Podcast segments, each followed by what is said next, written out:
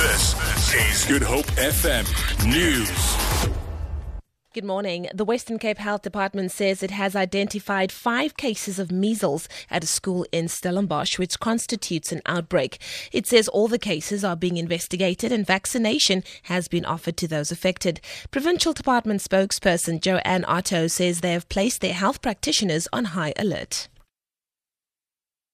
Uh, all the patients have received the necessary care, and we're currently screening contacts, and the department is um, offering prophylaxis to at risk people. The ANC in the Western Cape says it will focus on ensuring effective service delivery for poor communities after winning two by elections in the Southern Cape. The party retained Ward 25 in Uniondale and also took Ward 11 in Thembalethu. The DA and the EFF were also contested the awards. ANC Provincial Secretary Faiz Jacobs says a visit by ANC Deputy President Cyril Ramaphosa this week helped them secure the wins.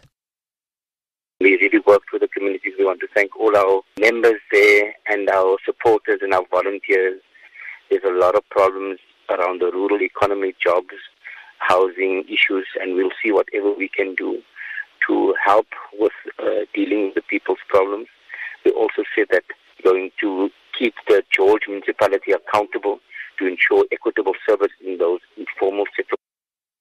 As people across the globe recognize World Wetlands Day today, a call has been made for a better understanding of the significance and positive role that wetlands play in an ecosystem.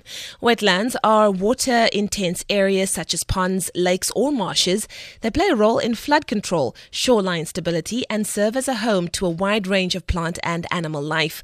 Water Research Commission Manager Bonani Madikizela says wetlands are more important now than ever before, especially with the prolonged drought in South Africa.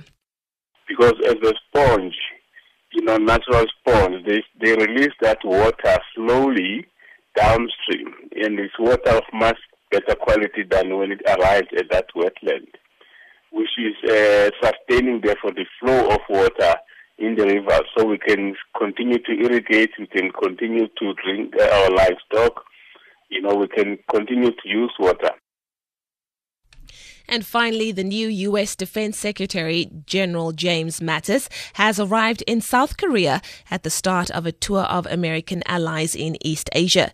During the U.S. election campaign, President Donald Trump seemed to place less priority on the American alliance with South Korea and Japan. Steve Evans reports. Uh, all the patients have received the necessary care, and we're currently screening contacts, and the department is um, offering prophylaxis to at risk people. We apologize for the incorrect sound on that story. For Good Hope FM News, I'm Leanne Williams.